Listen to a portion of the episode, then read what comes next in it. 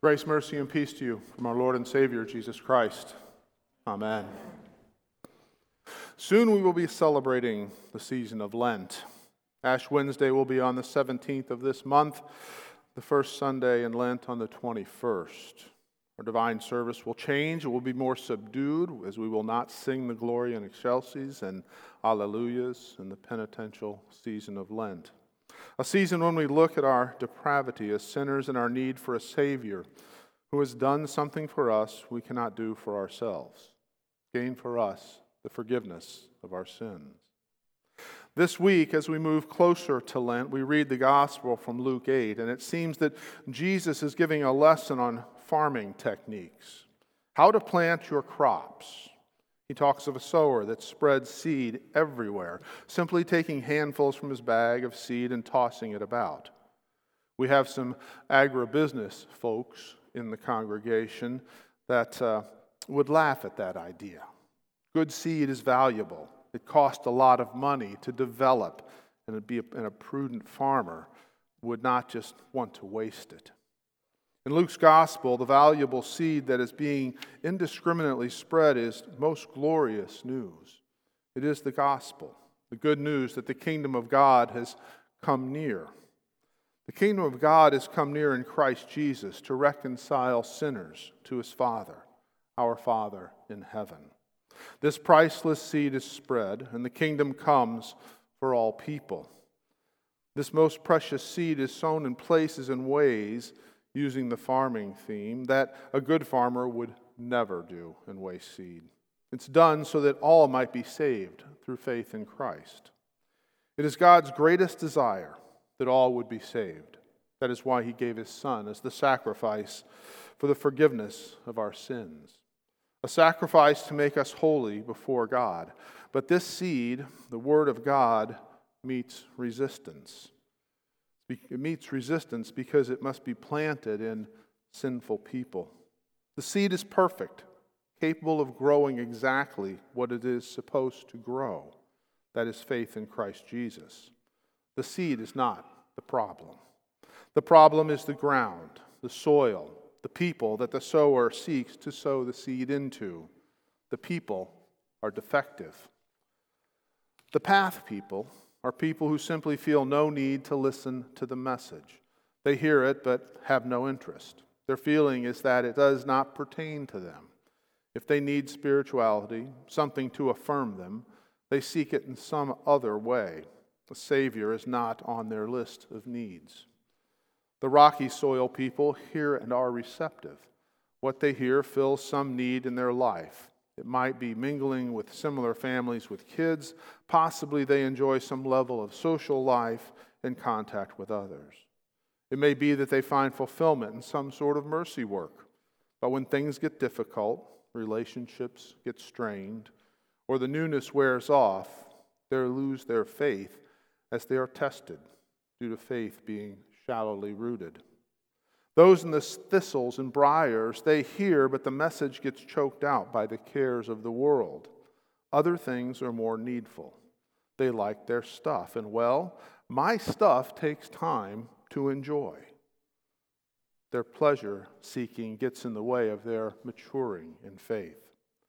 Then there are the good soil people. Farmers know good soil. They know it takes a lot of work to prepare and maintain it. I remember turning over fields with a big gang of bottom plows.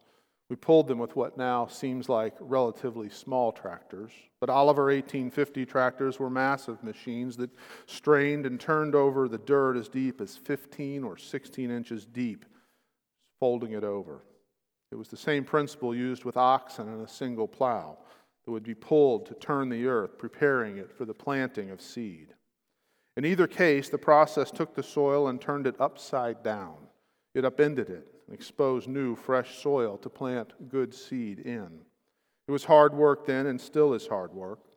It is not always fun, and the work involved can cause one to hurt at the end of the day. But imagine if the dirt could feel what was being done to it. God does this work in those who hear His word, the gospel of Christ, and cling to it. He makes a good place for the seed of faith to grow, but the preparation will not always be comfortable. Before the incarnation of Christ, God had given his people his law. In the Garden of Eden, it was simple don't eat of that tree. The one with the knowledge of good and evil. In essence, the whole law was summed up in trust me, do as I say, do not eat of it. It was a summation of all the commandments that would come that we sinners fail at. We fail to fear, love, and trust in God above all things. It became more complicated after that one law was broken. The Ten Commandments told an unholy people how they could survive in the presence of a perfect and holy God as He moved with them in the wilderness. Living by the rules was impossible. Because of this, there had to be sacrifices. Something had to have its blood shed and die for the sins of the people.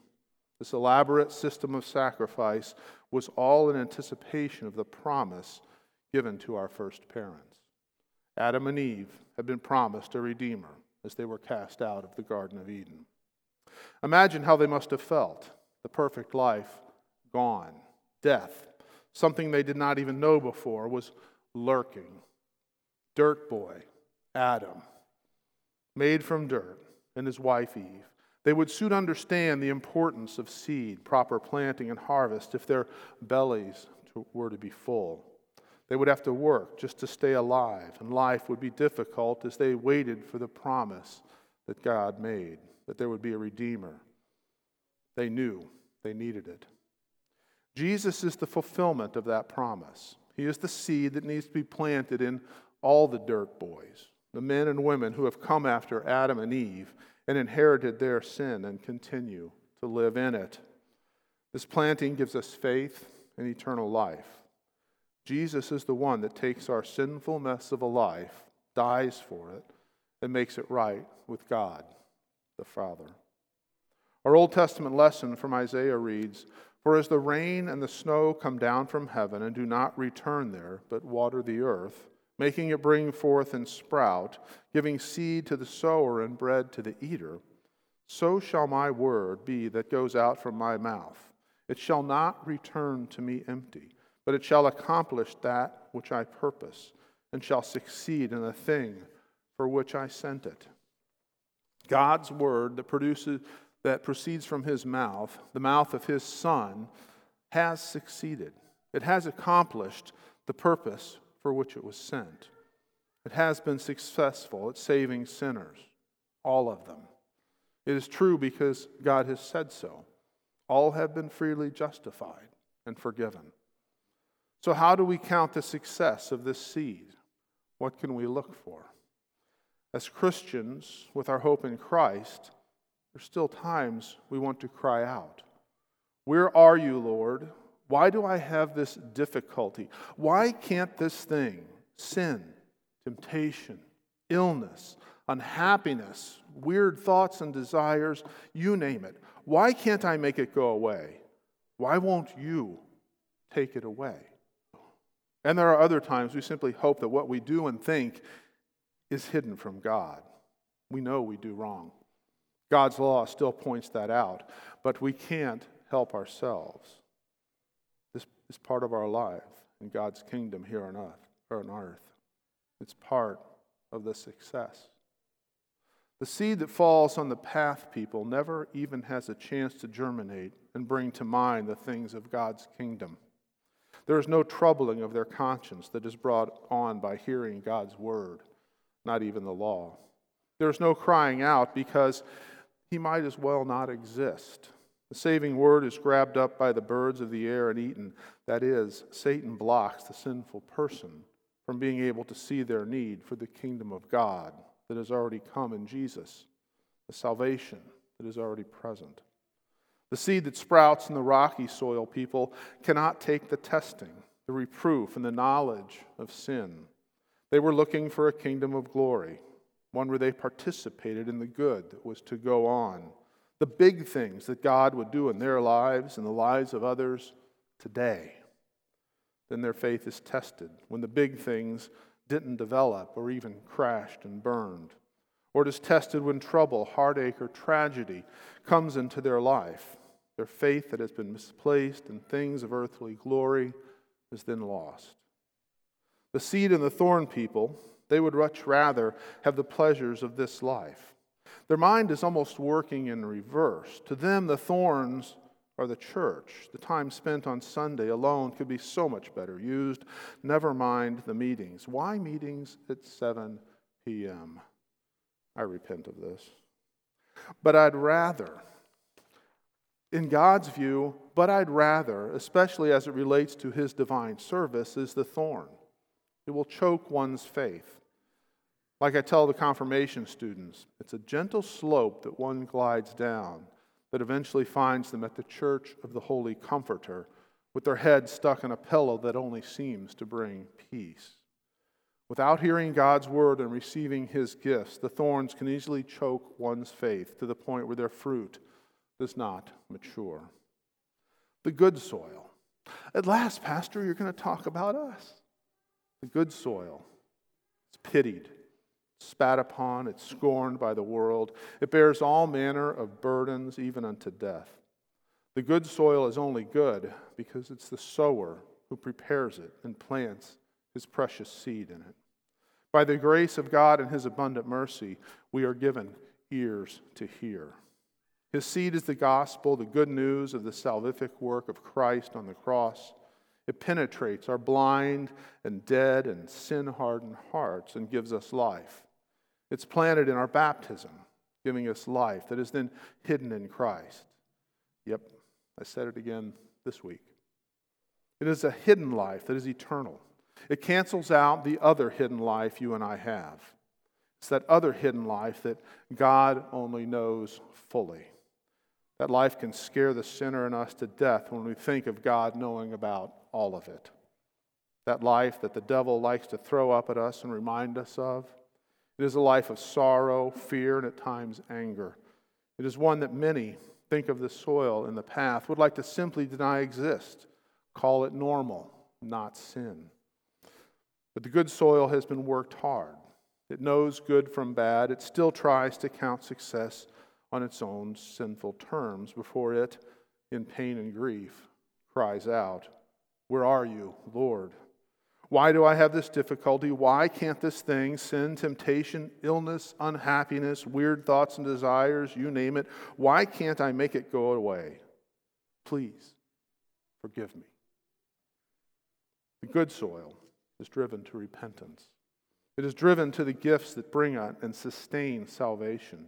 It does not run from God to other strange spiritual experiences, seeking glory where it cannot be found.